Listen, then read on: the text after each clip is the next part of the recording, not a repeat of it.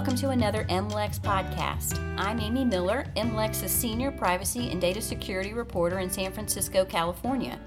With me are Josh Sisco, our senior antitrust reporter in San Francisco. Hi, Amy. And Mike Swift, our chief correspondent for digital risk. Hey, Amy.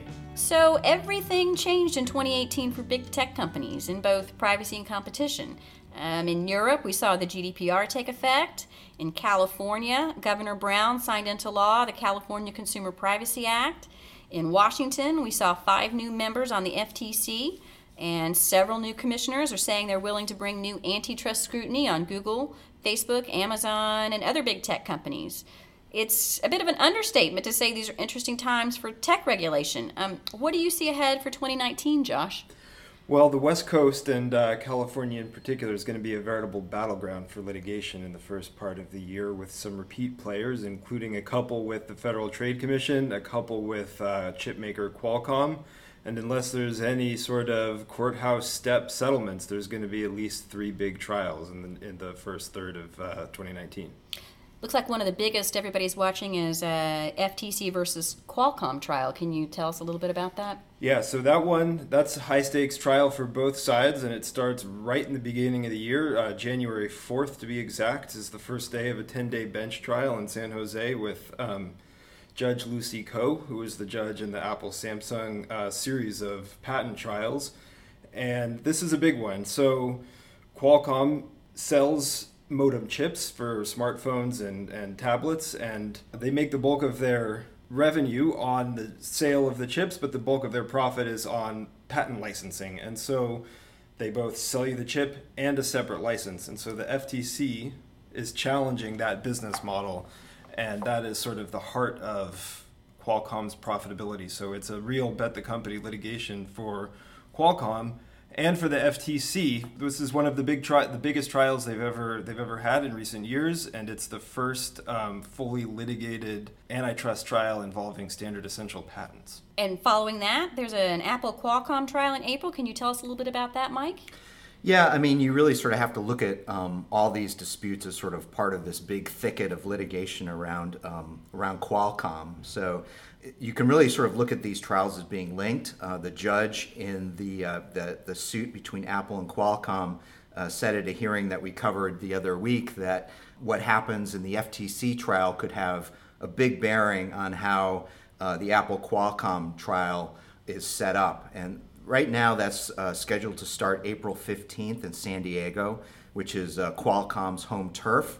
Qualcomm is really hoping that uh, they can make the case that the power of the innovation that they've done um, to hometown jury uh, can really sort of carry the day against Apple's argument that uh, their patent licensing uh, model is really um, illegal and unfair, and that they haven't uh, lived up to their commitments to license their patents on fair and reasonable terms. So it's going to be really interesting. That that trial is expected to last a whole month. We've reported that multi-billion dollars are at stake, up to $9 billion that are being sought by Apple's contract manufacturers and which could be trebled to as much as 27 billion. So that's another um, sort of bet the, the company uh, threat for Qualcomm coming up in 2019.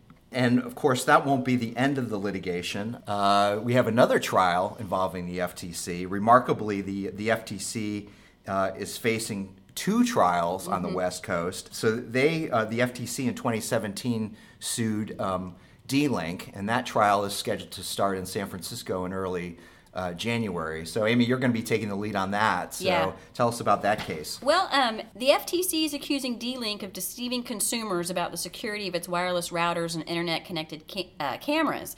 Um, they say that the company promoted the security of its products but failed to prevent numerous security flaws. And I think what makes this case different from the other cases that they've brought against Internet of Things devices manufacturers is that the agency didn't allege that a breach of consumer data had actually occurred. And D-Link is countering uh, that the FTC has never provided any clear security standards for it to meet. So I think both sides have asked for rulings in their favor based on the evidence, but the judge overseeing the case has denied their request. So now the question is, you know, will they settle or actually take this to trial? And I think it's kind of interesting because um, the FTC has. Um, really been a little reticent to rely on their unfairness powers on Section 5, right? But that's Yes. That's what they're trying to do here. Yes, so, yes, so it'll be a good test. It's a, the FTC has a lot at stake in this trial too. It seems like. Yes, I mean, yeah, yes. yeah. So it'll be interesting to see. So, Yeah, I'll be yeah, yeah. curious if they take it to trial or. Yeah, I mean, one thing we don't know, um, you know, we're expecting these big trials are coming up, right? But they could all like settle, like Josh was saying on the courthouse steps. So Yeah, we'll yeah, see. and it's happened before. We've watched it. But uh, everything that's exciting that's happening in privacy and data security isn't just happening in the courthouse, right? So, uh, what's happening with the California Consumer Privacy Act? Well, I mean, as you were saying at the beginning, like 2018 was this year of amazing change. I mean, I, I think if we could go back in time one a whole year, we there's no way we could have anticipated that all these things would have happened in 2018. And the other thing we didn't even talk about was Cambridge Analytica, right? Which is like totally shaken the world of uh, Facebook and, and is continuing to sort of resonate on that. So, I mean, one thing that happened that, that was really, you know, sort of stunning and that it happened so quickly was the, the new California privacy law, the California Consumer Privacy Act. And one of the things we'll be watching early in 2019 is that the California Attorney General is going to be holding a hearing, a series of public hearings across California about you know how this law should be enforced, and uh, industry is watching very closely um, how the AG writes the, the regulations that will sort of inform how this, this statute is enforced. I mean, the other thing that's happening is in Washington because the tech industry is not very happy about the uh, the California law, and um, they are going to be pushing for a national privacy law that would preempt the California law. So we'll, we'll have to see how that, that shakes out. Just this week, there was a group of 15 senators, 15 Democratic senators, that proposed a, a privacy law that would preempt the California law.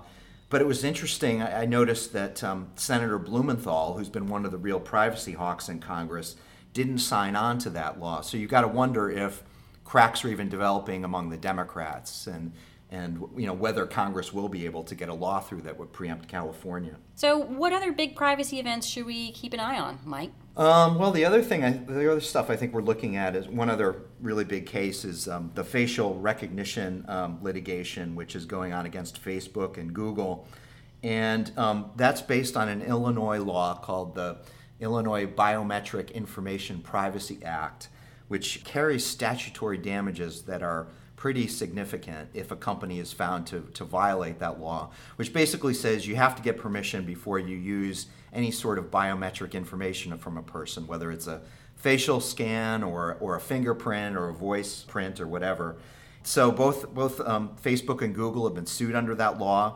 We're waiting for the Ninth Circuit to, to render a decision as to whether um, a judge's decision in San Francisco in favor, or actually against Facebook, will be upheld. Before that, there's an Illinois um, Supreme Court case, which is likely to affect how the Ninth Circuit rules. So that, that's a really big one. Um, in that case, uh, Facebook again is that conceivably could face a liability of multi-billion dollars. So, um, so that'll that'll be one worth watching closely. And and what other big antitrust issues are you going to be watching, Josh?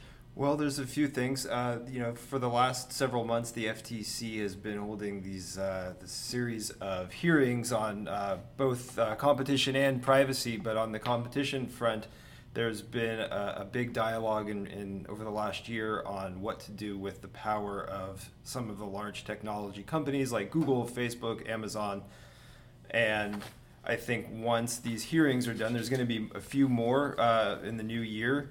But once the hearings are done, uh, you know, FTC officials have said they are going to start releasing reports based on what they've heard, and I think that there's going to be a lot more to this discussion of what to do with uh, this monopoly power that these companies wield, and the standard of you know how to the the legal standard of how antitrust law applies to them, and whether it's just harm to consumers, which isn't really that easily, you know, quantifiable since a lot of these products are, for, are, are given away for free.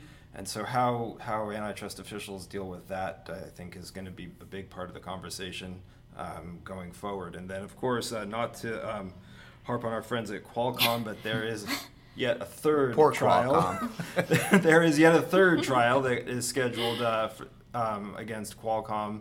Uh, a bit later in the summer, there is a class action of uh, consumers who've purchased iPhones and tablets who will also be suing the company over the same allegations, roughly, that Apple and the Federal Trade Commission have just uh, seeking damages, saying that uh, Qualcomm's patent licensing business has sort of inflated the cost of their smartphones. I, you know, I had a question, Josh. Um, it seems like this is like a really interesting time in like antitrust thought, right? Like Tim Wu, the guy who invented the term net neutrality, has come out with a book, you know, saying that you know we really need to rework this sort of um, expectation on consumer welfare, right? That goes back to like the '60s or something. Do you think that's going to like going to go anywhere? Like what like Wu and like Lina Khan, you know, and some of these other thinkers are, are proposing. I think that, that that idea has definitely gained steam. Um, this, I guess, it goes back to the University of Chicago and this consumer welfare standard that's kind of been the um, the status quo for decades now. There has been a, a growing momentum to overturn that and say that you have to look at other ways in which competition is harmed and consumers can be harmed, even if the product that they're getting is free. Whether and when that that tide fully turns, I think we'll have to see. I think the most likely the most likely possibility for a shift is maybe if the next democratic in the next democratic administration. I think the status quo is still pretty firmly entrenched, but there is a growing shift, and I think a lot of these people who are pushing that are are definite candidates for um, both the FTC and the DOJ if if there is a new Democratic administration. I know Tim Wu uh, was in line to be an FTC commissioner. Lina Khan spent a few months at the FTC last year, so I think that there, you know, I don't think it's imminent, but I think that there's a definite possibility of, of that shift continuing down the road. Well, well, thank you so much, Mike and Josh. Uh, really appreciate your insights. Again, that's that's Josh Sisco, MLEX correspondent based in San Francisco, and uh, Mike Swift, our chief correspondent for Digital Risk. Make sure to come back often for future MLEX podcasts from Europe, Asia, and the Americas on regulatory and litigation issues around antitrust, trade, privacy, data security, and corruption. You can access our podcast from our website or subscribe through the SoundCloud app for iPhone or Android devices.